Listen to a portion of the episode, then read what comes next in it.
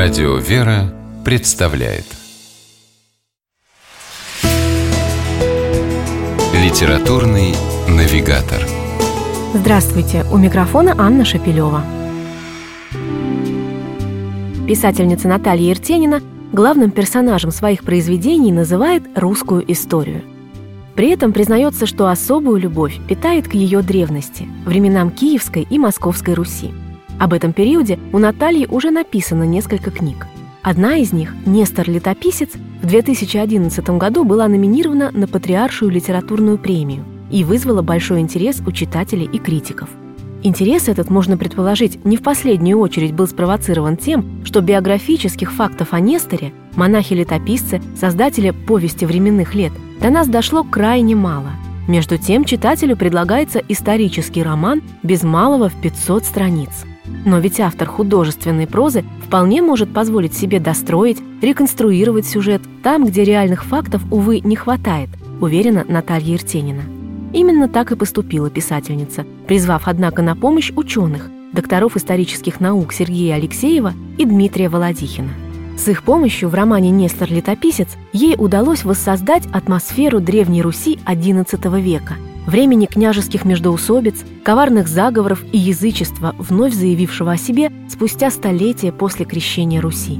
И органично выписать образ купеческого сына, мальчика по имени Несда, будущего монаха Нестора, который на общем историческом полотне выглядит убедительно и реально.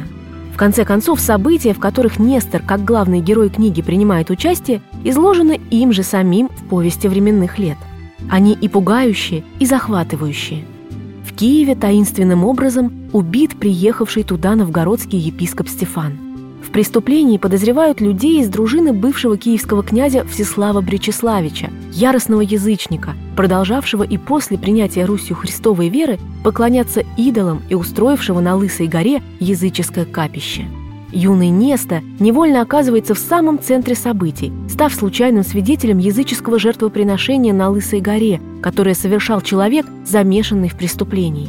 И теперь от юноши, мечтающим о монашестве и книжном учении, в какой-то мере стал зависеть дальнейший ход истории.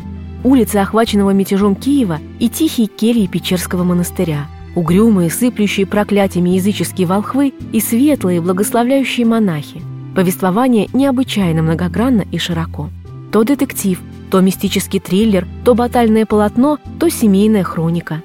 Энергичный, увлекательный язык доходчив и понятен современному читателю, даже несмотря на обилие древнерусских слов, толкование которых для удобства в конце книги вынесено в отдельный словарь. История – плод сотворчества людей и Бога. Если мы отворачиваемся от Бога, то и история становится кривой, темной, страшной. А когда отношения с Богом налаживаются, история выпрямляется, выезжает на ровную дорогу. На эти мысли Наталью Иртенину навел герой ее книги – Нестор Летописец. С вами была программа «Литературный навигатор» и ее ведущая Анна Шапилева. Держитесь правильного литературного курса.